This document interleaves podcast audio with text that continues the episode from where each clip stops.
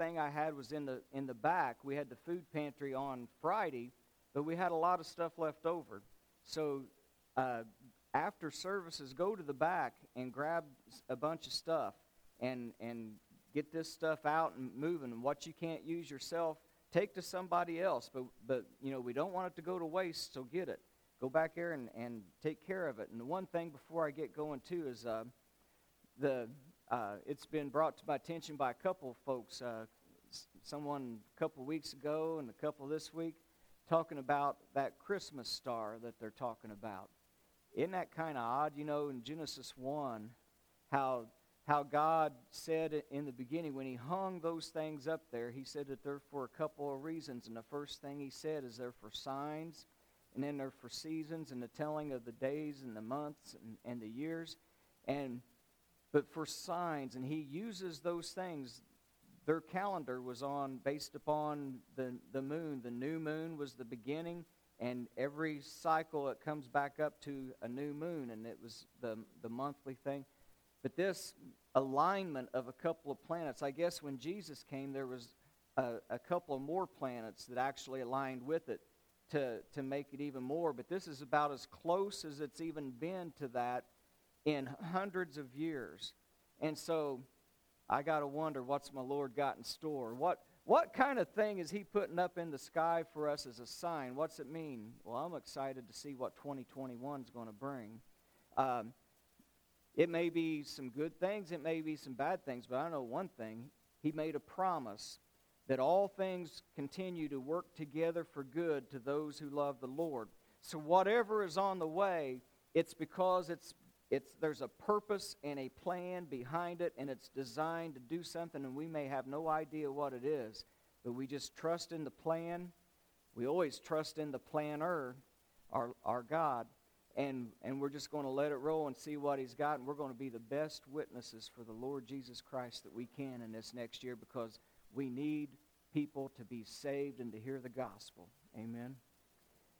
Let's bow before we get ready for our word, and I'll let you prepare your hearts and minds in prayer, and then I will close us out.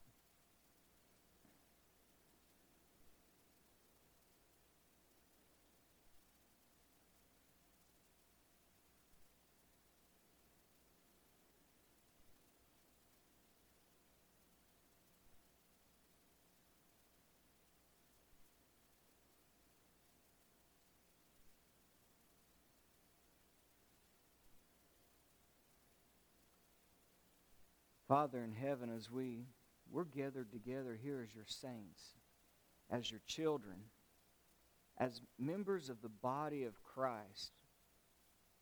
And today, Father, is our last assembly of worship on a first day of the week to worship you, to sing your praises, to pray corporately together, to partake of the Lord's Supper in remembrance of the work that He did on the cross, that sacrifice that you made for us, the gift of life. And so, Father, today, during this season that the world recognizes, we want to do a special honoring of, the, of your gift, the birth of our Lord and Savior Jesus Christ. And so, Father, we're just going to read the old, old story that rings so true. And it's those things that we are just persuaded by all belief.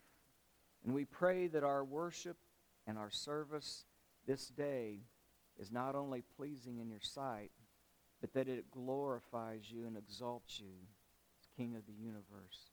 We thank you for Jesus, your Spirit, and your Word. And it's in the name of our Lord that we ask these blessings upon us. Amen.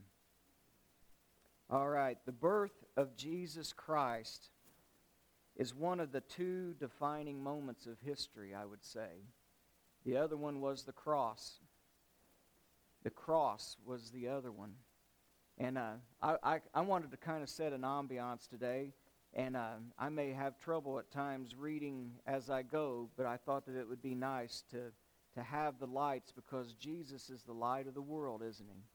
And just to sit here as we I want you to soak in the Lord and his coming and what this actually represents for all of us. And you know, this, this season is the birth, and then towards the Easter, we have the death. And those are the two most defining moments in history. And one day, I might even tell you through a Bible search, if you would like, approximately the actual day that Jesus was born, if you're interested, because there is biblical evidence laid out, and I can share that with you if you'd like. And one day, maybe we'll just do that. But today, we're going to do this, and I thought we'd do a little bit of history as we set forward. You know, it was the Bishop of Rome, because no one actually knew the date or the day of the birth of our Lord. And so, in about the third century, the Bishop of, um, of Jerusalem asked the Bishop of Rome what he should tell the people over there that the birth of Jesus was as they were trying to, to work in that area of where the Lord had actually originated. And he was very sly since no one actually knew what they did was was made two different decisions to put it on the date of December 21st. The first was there was pagan style uh, celebrations, let's just call it, festivals that they made during the middle of winter.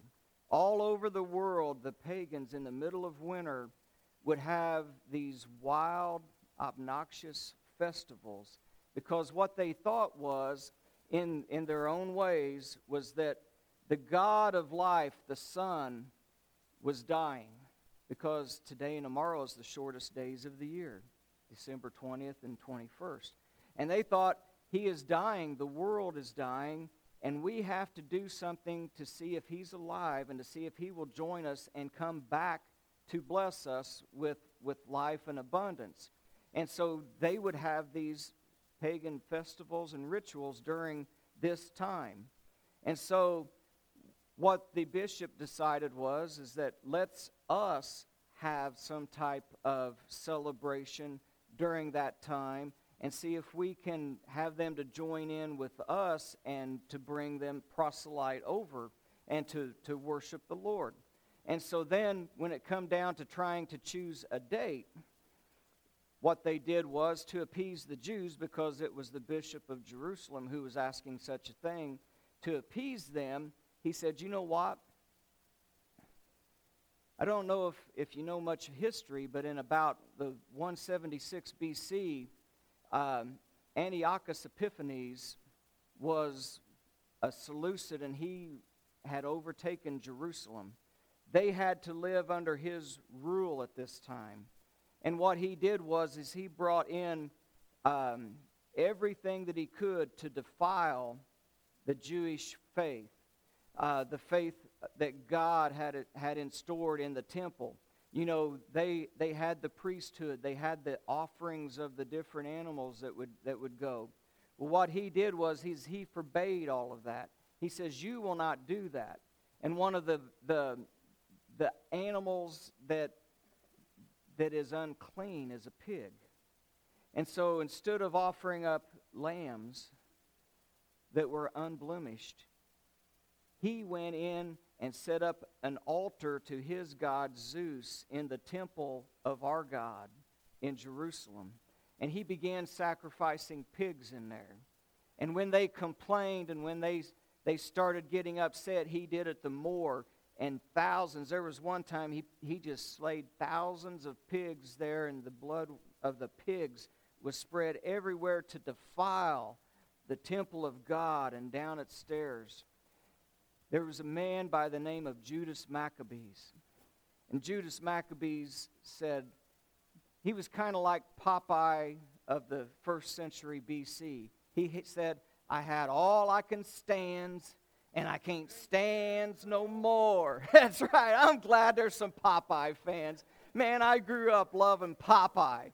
And Popeye the Sailor, man, man, I could sing that song. But you know, I always loved it. You knew when Popeye had all he could stands and he couldn't stands no more. Somehow he's going to squeeze that spinach can and he was going to eat some spinach and he was going to, you know, he was going to take care of business. Well, that was Judas Maccabeus. Judas Maccabeus said, I've had all I can stands and I can't stands no more. And he and his family began to do guerrilla warfare. And they began to, to be out in the places and making attacks and stick and move, stick and move, stick and move. And you know, after about 10 years, it's, it, it, it started, man, people started joining the revolution. Pretty soon, they defeated the army and had turned them back.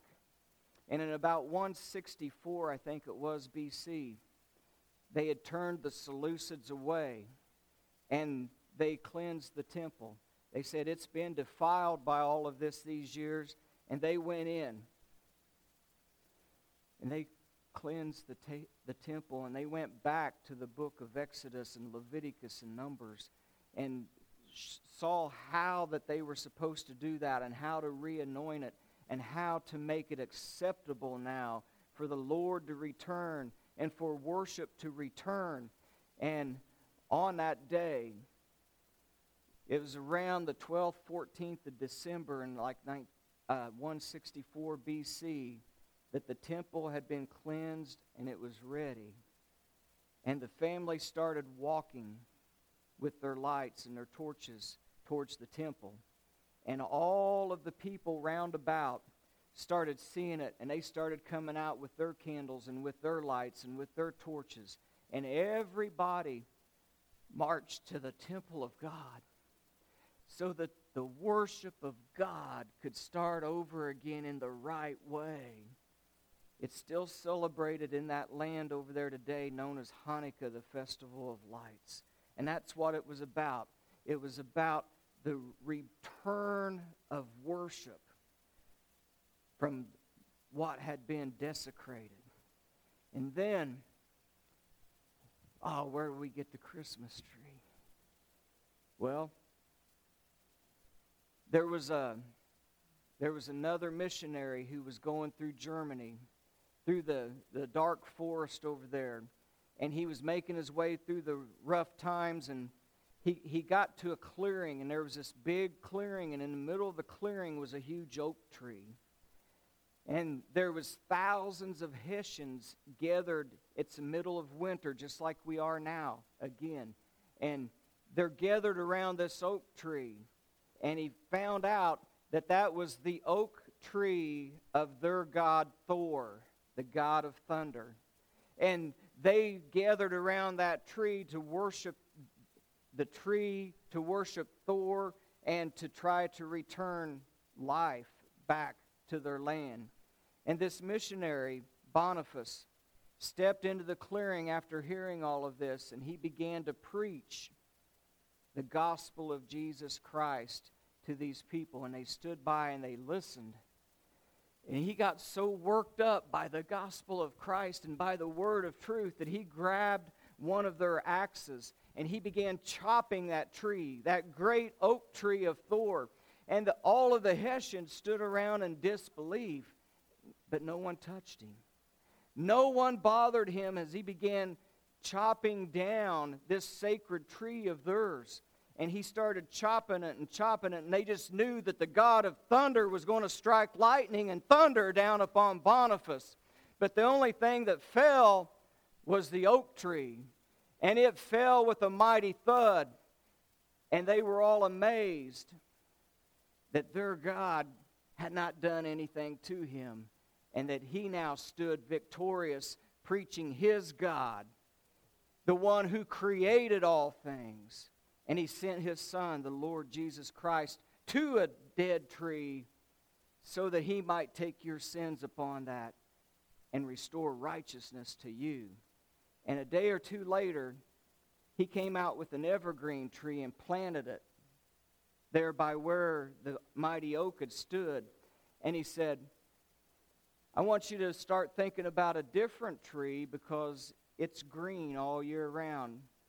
And just whenever you see that tree, you think about the eternal life that you have through Jesus Christ your Lord because it does not die in the wintertime.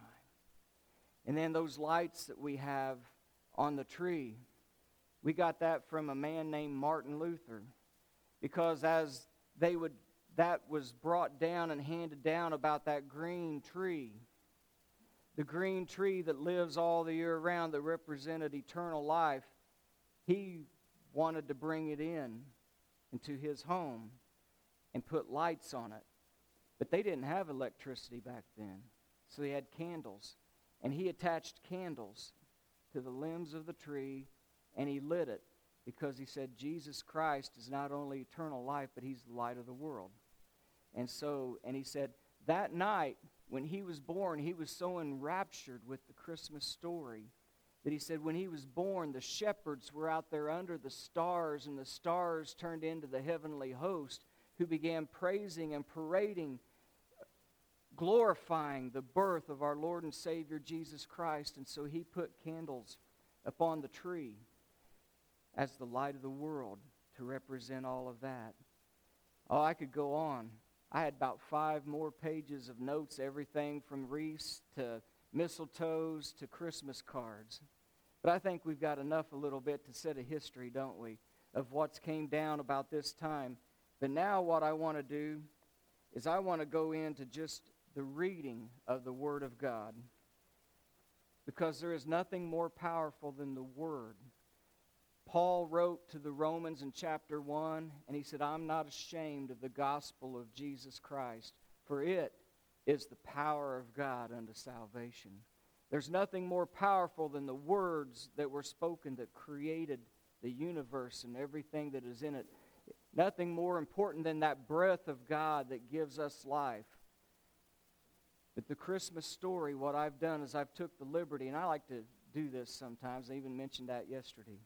I like to take the scriptures of the Word from every different place and put it together because it's one author, you know. And I like to put it together to give a sequential reading of the Christmas story, if you would. And I want you just to meditate now upon the words of the Christmas story of our Lord Jesus Christ.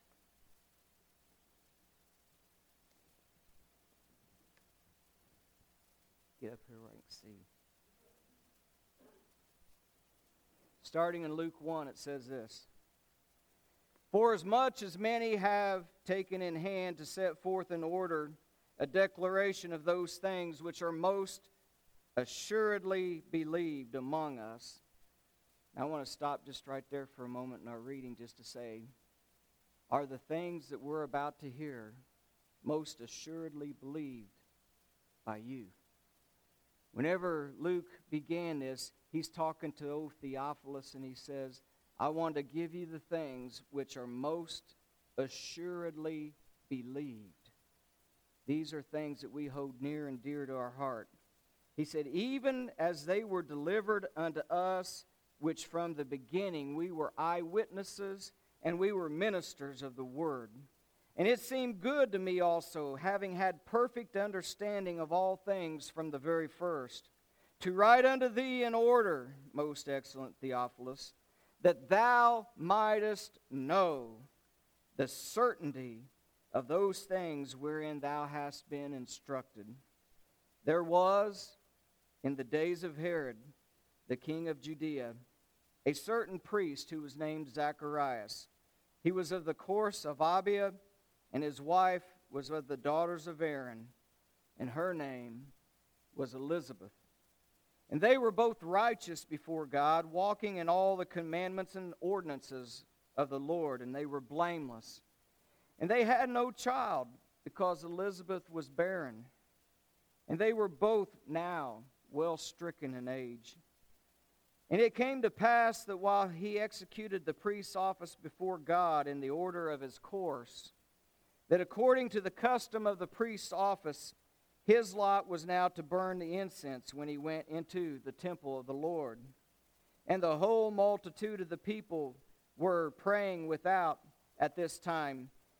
And there appeared unto him an angel of the Lord standing on the right side of the altar of incense.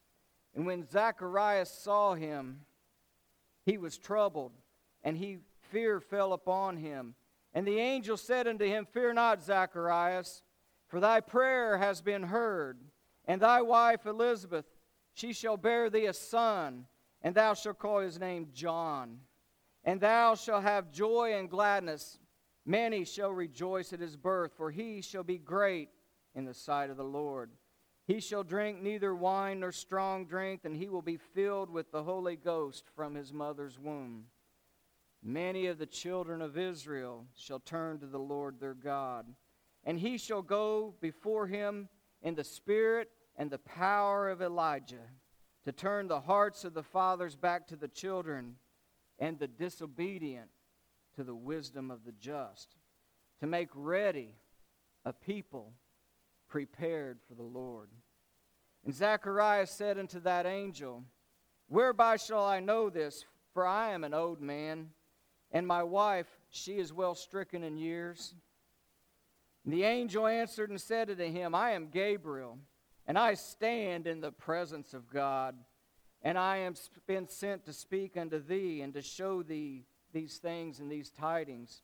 And behold, you will be dumb and not able to speak until the day that these things shall be performed, because thou believest not my words, and they will be fulfilled in their season, the appointed time.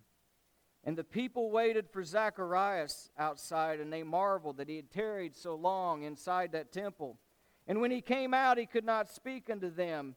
And they perceived that he had seen a vision in the temple, for he beckoned unto him and them, and he remained speechless. And it came to pass that as soon as the days of his ministration were accomplished, he departed to his own house. And after those days, his wife Elizabeth, she conceived.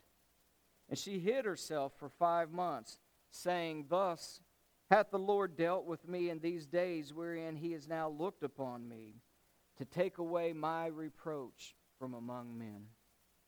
And then in the sixth month, that angel Gabriel, he was sent from God to a city in Galilee that was called Nazareth, to a virgin who was espoused to a man named Joseph of the house of David. And the virgin's name was Mary. And the angel came in unto her and said, Hail, thou that art highly favored, the Lord is with thee. Blessed art thou among women.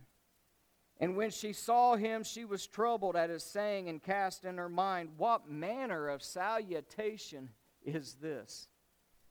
And the angel said unto her, Fear not, Mary, thou hast found favor in the sight of God. And behold, thou shalt conceive in thy womb, and you will bring forth a son, and thou shalt call his name Jesus. And Jesus means Savior.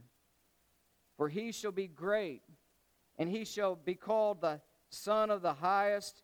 The Lord God shall give him the throne of his father David, and he shall reign over the house of Jacob forever, and of his kingdom there shall be no end. And then Mary said unto the angel, How shall this be, seeing that I know not a man? And the angel said unto her, The Holy Ghost shall come upon thee, and the power of the highest shall overshadow thee. And therefore, that holy thing that shall be born of thee shall be called the Son of God. And behold, thy cousin Elizabeth, she hath also conceived in her old age. This is the sixth month of her pregnancy. And she who was called barren, because I want you to know this for with God, nothing is impossible. And then Mary said, Behold, the handmaid of the Lord, be it unto me according to thy word. And the angel departed from her. And Mary arose in those days, and she went into the hill country with haste, into a city of Judah, and she entered into the house of Zachariah and Elizabeth. And now the birth of Jesus Christ was on this wise that when his mother Mary was espoused to Joseph, before they had ever came together, she was found to be with child of the Holy Ghost. And Joseph, her husband, being a just man, not willing to make her a public example, he was minded to put her away privately. But while he thought on these things, behold, the angel of the Lord appeared unto him in a dream, saying, Joseph, thou son of David, Fear not to take unto thee Mary thy wife, for that which is conceived within her is of the Holy Ghost.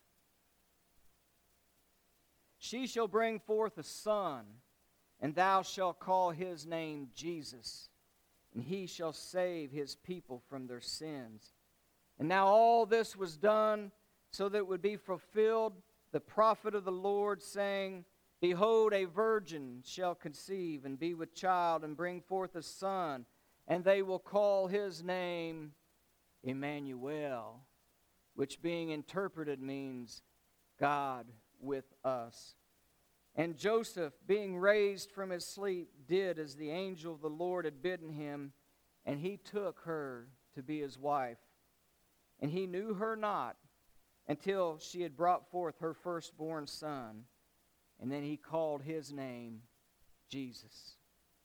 And it came to pass in those days there went out a decree from Caesar Augustus that all the world should be taxed. And this taxing was first made when Cyrenius was governor of Syria. And all went to be taxed. They all went, every one, to their own city. And Joseph also went up from Galilee to the city of Nazareth into Judea, and to the city of David, which is called Bethlehem, because it is of the house of David that Joseph was. And I've told a lot of you, but for those who didn't know, Bethlehem, Bethlehem, Bethlehem means the house of bread. The bread of life was getting ready to be born at the house of bread. She brought forth, and while they were there, Mary, his espoused wife, was great with child, and the days were accomplished that she should be delivered. And she brought forth that firstborn son. And she wrapped him in swaddling clothes. And she laid him in a manger because there hadn't been any room for them in the inn. And there were in that same country shepherds abiding in the field and keeping watch over their flock by night. And lo, the angel of the Lord came upon them and the glory of the Lord shined around about them, and they were sore afraid. And the angel of the Lord said unto them, Fear not, for behold, I bring to you good tidings of great joy, which shall be to all the people. For unto you is born this day in the city of David a Savior. He is the Christ, and He is the Lord. And this shall be the sign unto you. You will find the babe wrapped in swaddling clothes and lying in a manger. I'm going to stop the reading just for a minute to let you know why I get a little choked up with this. Because I realize the teaching that lies underneath these words. When it says he was wrapped in swaddling clothes and lying in a manger, the swaddling clothes in the original language means the strips of bandages that at this time were used by doctors to bind wounds and then to wrap those who had died. It's the same bandages that was used whenever the Lord, after his crucifixion, he was wrapped up with all the aloes and the myrrhs and, and wrapped up with it. Our Savior was born to die. He was wrapped in death clothes from his birth. And it says that he was lying in a manger because there's no room at the inn. It was planned that way. And in the manger, the book of Isaiah, the prophet said that the Lord speaks unto you and says that the animals know who their master is. The ox goes to his feeding trough and he knows who his master is and who it takes care of him. But you, O Israel, you do not know who your master is. You do not know who your God is. They had forgotten who took care of them. And so when I read that the Lord was born wrapped in swaddling clothes and laid in a manger, it's because even though we have lost our way, and forgotten who it is that takes care of us, my God is still faithful. And He still brought forth His Son to die for me, and it was planned that way from day one. And then suddenly, there was around about them an angelic multitude of heavenly hosts praising God and saying, Glory to God in the highest, and on earth peace and goodwill toward men. You see, there was peace and goodwill wished by our Lord God in the heavenly host, even when we had forgotten him. And it came to pass that as the angels had gone away from them to heaven, that the shepherds said one to another, Let us now go to Bethlehem and see this thing which has come to pass, which the Lord hath made known to us.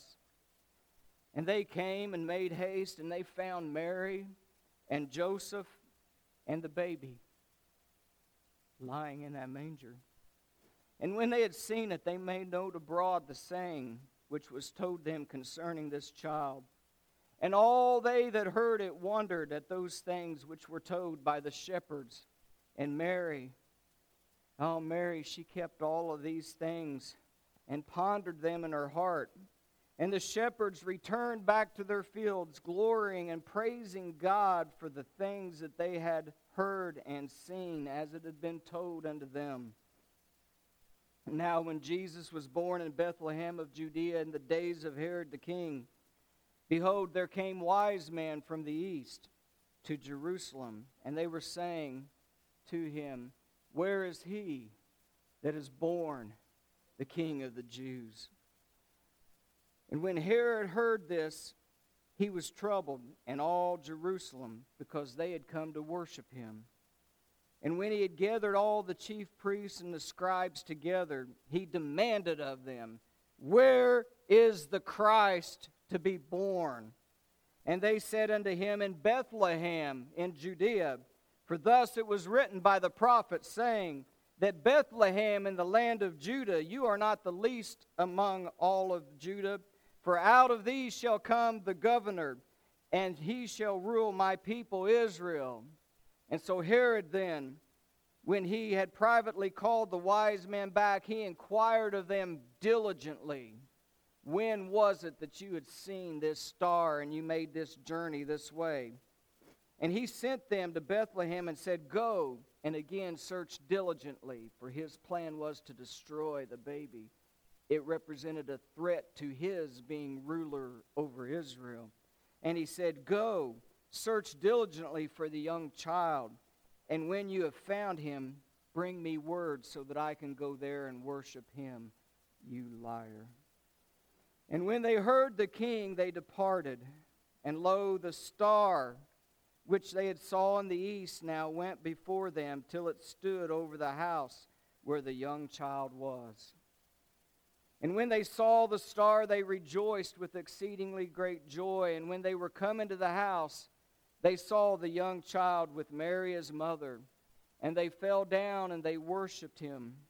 And when they had opened up their treasures, they presented him with gifts of gold and of frankincense and of myrrh. And being warned of God in a dream that they should not return to Herod, they departed another way and left the country to their own.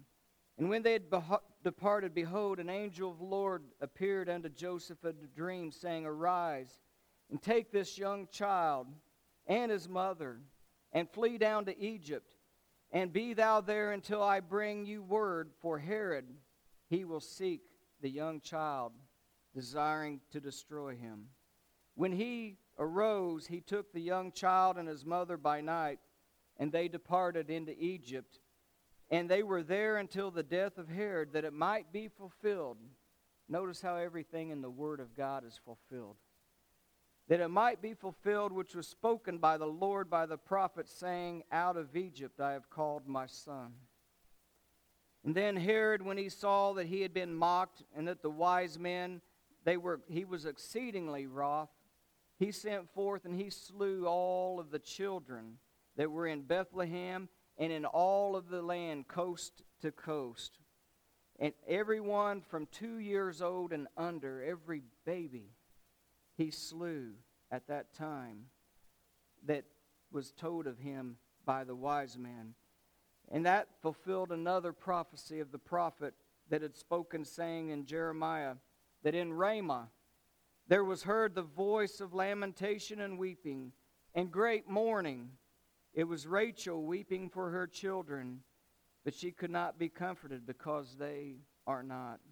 And when Herod was dead, behold, the angel of the Lord appeared in a dream to Joseph in Egypt, saying, Arise, take the young child and his mother, and go to the land of Israel, for they are now dead which had sought the child's life.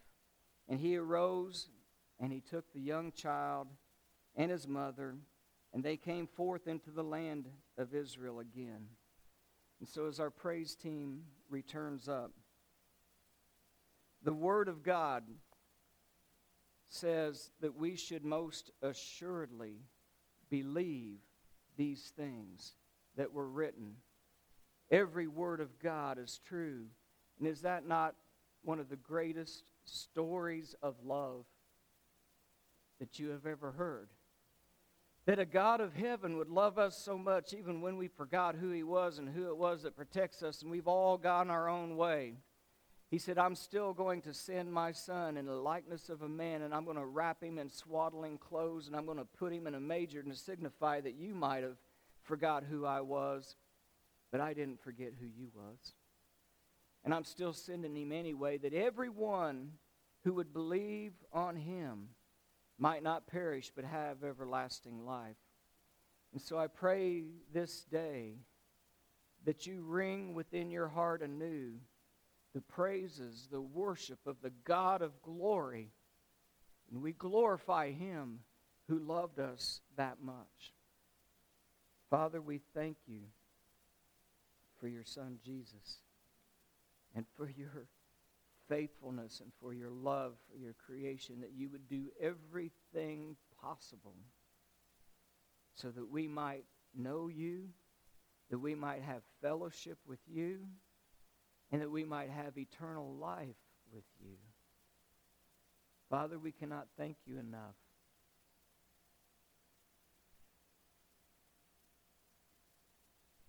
But thank you for Jesus. In his name we pray. Amen.